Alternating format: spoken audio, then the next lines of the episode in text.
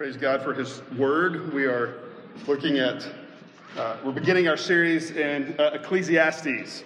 And uh, I, I, mean, even just hearing these words again, I've been looking at them for some time now. There, there's a, uh, a heaviness, uh, maybe a, a weariness um, in verse 8 that, uh, that we feel. And maybe even as we come to God's Word here. and, and I think as, as part of introduction, what we want to do is this morning is look at here this beginning passage and the end passage of Ecclesiastes, recognizing that uh, we actually need to be able to uh, look at the big picture to understand it, even as we go through and look at different pieces. It's not like so many other books in the Bible, ones that we're maybe more used to or, or easier to uh, understand and digest. We can look at the teachings of Paul and we can take a couple of verses and come up with some good themes. And um, even as it fits into a broader picture, uh, it's easier to grasp what's happening uh, with a small chunk. Here, uh, I think we, we really do need some of this big picture. Um, and yet, I think when we get that big picture, we find even in the midst of the weariness, there is uh, an encouragement. And part of it is understanding that this book is different from what we're often used to. E- even among the, the wisdom books, it's different. So we have, as a church, spent a decent amount of time in the Psalms, and the Psalms ask questions and they express doubts to God, and they are poetry and uh, express feelings. Um, we, we get that uh, a little bit in spades here, some of those questions and doubts and uh, and, and those kind of things here in Ecclesiastes. Uh, but we're, we're sometimes more comfortable with even the wisdom books of the of Proverbs, which you know kind of tell us, uh, you know, maybe um, Proverbs 10:2 says that treasures gained by wickedness do not profit, but righteousness delivers from death. We like those things that say if you're good, then good will happen, and if you're bad, then, then bad will happen, right? Those are normative uh, parts of the wisdom literature in Scripture. And what we have in Ecclesiastes is a little bit of an exception to the rule um, that uh, recognizes that sometimes things don't work out quite that way. And, and we find that in the book of Job, and we find it here. And it's, it's both challenging, but also uh, hope giving. But I do want to warn you a little bit as we go through Ecclesiastes you might come away with more questions than answers. You might be asking more questions of me, of God, of one another, uh, than, than you'll walk away with uh, feeling like you, got, like you got answers. And that's difficult sometimes. I, I, I, like things to be wrapped up nice and neat oftentimes. Black and white is sometimes really helpful. I, I remember watching the show Lost, uh, 2004 to 2010. I had to look up exactly when it was, but uh, it was, it was uh, a big deal at the time. And uh, I remember watching that first season, and it's essentially a, a, group of people have their plane crash onto an island, and there are all kinds of mysteries going on on the island, uh, all kinds of unexplained things. And, you get to the season finale, and they're about to break into this hatch. They're about to figure out something big. They're going to get some answers, and I'm really looking forward to answers with this season finale. And you get to the end of that episode, and you get only more questions, zero answers and more questions. And I'm like, I'm done with this show. I, I, I quit. And I did for a season, and then I actually came back uh, watched the whole thing. And even the, the, the series finale, the end of the whole thing, just leaves so many questions unanswered. And that's really more what life is like. That, that's more of the reality of what we experience in life. We, we get fewer answers than, than we want. We get really more questions. And that, that happens here in, uh, in Ecclesiastes. But we hope that we find wisdom in the midst of this wisdom to know how to navigate this world that is, that is messy. And, and even in Proverbs, we find some of that stuff. Proverbs 26, 4 and 5. Answer a fool according to his folly, and uh, don't answer a fool according to his folly, lest you be like him. And then the next verse is answer a fool according to his folly, so that you don't leave him in his, his ignorance, right? It, it's, it's this idea that, uh, that wisdom, uh, I've heard defined as the art of godly living. And into that reality, the preacher speaks. Verse 1 the words of the preacher, uh, the Hebrew word here is koheleth, uh, and we're going to refer to it, him as the preacher, as this translation does, the preacher or teacher. The, the preacher here might be Solomon, might be King Solomon, but if it's not Solomon, it's a, an incredibly wise, experienced uh, king who has experienced life. And what he's doing here in this moment is talking about life in the midst of all of the questions, in the midst of not having all, all the answers, and, and, having sought them in many, many places. But he, he finds uh, that he is in this place that we're going to call for this morning sacred cynicism. Sacred cynicism. He's, he's cynical about some of the way in which the world works. But we'll see that, uh, that the way that he expresses that and communicates it uh, is sacred. And those are going to be our two points uh, the cynicism and then the sacredness. Uh, let me pray and we'll take a look. Lord, we do pray that you would meet us here this morning and you would speak to us through the book of Ecclesiastes, that you would change our hearts, that we might uh, grow in the art of godly living. We pray these things in Jesus' name. Amen.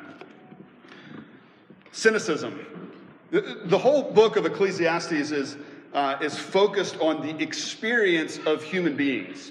And, and, one of the things that we find lacking, particularly again in comparison to many other books of the Bible, is uh, there's not a focus on the redemptive history of God here. So this is, is actually written in a way that all human beings, whether they're uh, followers of God or not, can understand some of what's going on. They can, they can get what's happening here. Uh, many have described this as evangelistic, uh, an evangelistic book uh, that can engage the questions and, and, thoughts of so many around us, wh- whoever we are. And, and, there is this focus on our experience. Um, and, and yet, uh, we find that uh, it will also, at the same time, point us to our Creator. But in that cynicism, we find th- this is kind of the theme of the book, right? You, you might be familiar with the phrase here in verse 2 vanity of vanities. All is vanity. Repeated again in chapter 12, verse 8. All is vanity. Uh, some, some translations uh, translate it as meaningless. Meaningless, meaningless. All is meaningless. And uh, that word, hebel, is the Greek word there, uh, is is really best translated as breath, vapor. it, it is something that, that comes and goes uh, in a flash. It is uh, very short lived. And, and what he's experiencing is that sometimes that, that, that then makes it feel meaningless because it's so quick and so short. It's just that, that, that vapor, right? And he's saying that this is true of our entire, our entire, entire lives that they are but a vapor, uh, but a breath, that it comes and goes so quickly. So then, how do we understand it? How do we understand meaning? How do we find and happiness and search after it? It, it seems like uh, there's not an answer that it, it, to say that it's vanity, to say that it's just a breath, is to say that where do we find the meaning? Where where uh, can we make sense of this? And he asked the question, and this is a question that he'll repeat uh, more than once. In verse two, he says, what does man gain by all the toil at which he toils under the sun? So, what's the gain? What, what, what, are we looking for? What do we find as we seek out happiness, fulfillment, meaning in life? He's struggling with this, this fact that it, that it feels like vanity, like just a breath. And then that, that could then potentially push him to say that it feels meaningless. What do we gain by all our work? It's the first of many questions that he's going to ask, or, or maybe uh, the fact that uh, he, he will ask some questions that he doesn't have answers to, but not only that, he will just raise questions for us as we go through it that we don't have the answers to. And there's an encouragement, as this is a book of the Bible, as this is the Word of God, that we should be able to sit in that same place with questions without the answers. And, and we shouldn't try to just push past them. Uh, sometimes this happens in the church, right? Jesus, Jesus is the answer, Jesus is the answer. And, uh, and, and certainly we believe that Jesus is uh, the answer to many questions. And, to, and there is ultimate meaning, and we're coming to the sacred part, but that we do need to take time to sit in the questions, to sit in the fact that things feel like just a, a breath, and that they feel like they're maybe not going anywhere. This big chunk, verses 4 to 11, give this picture of, of things just going on in creation and, and repeating themselves on some level without really getting anywhere. The idea of the, the streams heading to the sea, but the sea is never full, so the stream just keeps coming, right? It, does, it doesn't uh, get to a place and then it's all filled up and done, right? The streams just keep going. The wind blows and then it returns, it comes back. Uh, the, the seasons come and go. Every year, the seasons come and go. The sun rises every morning and sets every night. It's just the, the same things. There's nothing new under the sun. And what he's doing is he's saying this is just a picture of our very lives. And he's not saying, to be clear, that there's nothing new, like technology wise, that we haven't seen uh, advances, but our heartache and our, our, our seeking meaning and fulfillment in life, that has not changed throughout history. The fact that we face death, every single one of us, the righteous and the wicked in the end, that hasn't changed for anybody. Nothing is new under the sun. The same deep realities are experienced by everybody throughout history, and it just continues. There's a weariness in it. Look at verse 8. All things are full of weariness. A man cannot utter it. The eye is not satisfied with seeing, or the ear filled with hearing. That we can't get enough knowledge, we can't see enough things to, to get a handle on it and have it figured out. To think, oh, the, here, here's the, the end. We continue to struggle with these things.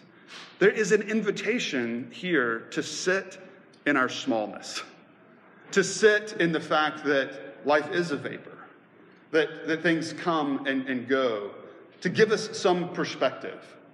Now, sometimes we, don't like this idea. It feels overwhelming at times, and so we try to escape it. And we, we talk about sometimes the, the escape that we, all the different ways in which we escape, and one of the ways in which we escape is, is entertainment, all kinds of entertainment, but certainly um, all kinds of movies and TV shows. And one of those is my actual illustration for understanding this. Uh, one of the ways we escape uh, one of the ways I've been escaping is uh, a show called The Expanse. And it's a, a show uh, based on some novels that I have not read, uh, science fiction, and it's set 300 years in the future where the powers are Mars and the, the people who have colonized Mars and the people on Earth, and then the people who live in the belt uh, who are just uh, they're on different space stations and asteroids and um, and these are the the groups that exist and and they fly from one planet to another and it, it's this like uh, there is a there are parts of it and, and different literature can do this where it, it just causes you to think how small we are in, in the world. And, it, it, it, presents it in a way that uh, that with the technology that has happened we might get to this point. We might get to this place where people are living on mars uh, or, or, living on different moons and that sort of thing right? Um, and, and there are moments uh, in the midst of the escape where it, it, it makes you think about uh, the smallness of who we are. If you're 300 years in the future, we are long forgotten at that point. Long forgotten. There is no remembrance of former things in verse 11. This is uh, a show set in the future. So, nor will there be any remembrance of latter things yet to be among those who come after. What's the preacher saying? You know, we, we for, have forgotten those that lived 300 years before us. Yet we remember a few people here and there from history, but overall, there's no remembrance of things that have happened 300 years ago, much less 1,000 years ago, 2,000, 3,000 years ago, thousands of years ago. We, the, there is no remembrance, and yet the things just keep happening, right? And he's saying the same thing is yet to come. There will be no remembrance of them. We, we have reminders of this, just little ones all the time. If you shoveled snow this week, if you shoveled snow to, uh, to keep your sidewalks clear so that the, your mailman or others walking can uh, have the clear space, you, you shoveled and then you had to shovel again and again and again, right? Uh, and then uh, that snow will disappear in a, in a matter of days, weeks. Uh, in the summer, will it'll be hard to imagine what it was like to have all the snow on the ground, right? Uh, it, it's just a vapor. It just passes quickly. And, and small picture of our entire lives just passing quickly. And, and what we're going to find is that the preacher, in, in these words and ongoing, he's cynical about the way things are. He is weary. There's a weariness to it. And yet he's honest to sit in it, to sit in those questions, to not just push past it, but but to begin to ask those questions, to contemplate them. And one very simple application is sit in it yourself. Read, as, we, as, as I preach through different parts of Ecclesiastes, read Ecclesiastes, read, read it more than once. Sit in the questions that are raised. Sit in your own doubts and questions and your own weariness. And do so as the, as the preacher does, as he does so with this sacred cynicism. Why do we call it sacred cynicism? Uh, I think it's because it's, he's cynical about the world and the way things work. He's cynical about people, we'll see as he goes through. But he's not cynical about God. He, he's, he, he brings questions to him. He says that he doesn't understand the way that he's working, but he assumes God's existence and goodness and power all the way through. And, and we find that that is wrapped up at the very end. But we see it play out all the way through. I mean, just the fact that the, the way that we understand this, the Word of God, who speaks to us, the one who created this world and created us and has put all these things into motion the seasons and the sun and, and all the things that we don't understand. He's given us His word to speak to us, and He's given us the book of Ecclesiastes. This is God's word to us, and He says, sit in it. He's encouraging us to ask these kinds of questions, to bring this kind of cynicism about our reality and our world uh, to Him. We're invited to do just that. But we also recognize that in the communication of these things, the preacher who is communicating words of truth from the shepherd, verse 10 the preacher sought to find words of delight, and uprightly he wrote words of truth. The words of the wise are like goads, that is a tool that's used to guide um, animals, but it's the word of truth is used to guide us like nails firmly fixed or collected sayings, and they are given by one shepherd. The one shepherd, we, we know through Scripture, this, uh, this illustration, this picture is God. And the fact that he says, vanity of vanities, all is vanity, or even if we were to translate it as the NIV does, meaningless, meaningless, all is meaningless. The, the preacher is writing these things to, to actually say there's something meaningful in making this statement. There's something less than vain in actually making a statement uh, about vanity and about meaninglessness. There's something to learn here. He's communicating this in, in order to impart wisdom. And, and, we need to understand some of these terms as we go through the book, that there is actually something sacred happening here in God's communication to us. So that as we feel that vanity, we, we, we can also recognize that, that God is speaking to us in that moment in that mystery, in those questions. The, the, the next uh, word or phrase that is helpful for us to understand, verse 3, uh, this, this question that we'll see happen again is what does man gain by all the toil at which he toils under the sun?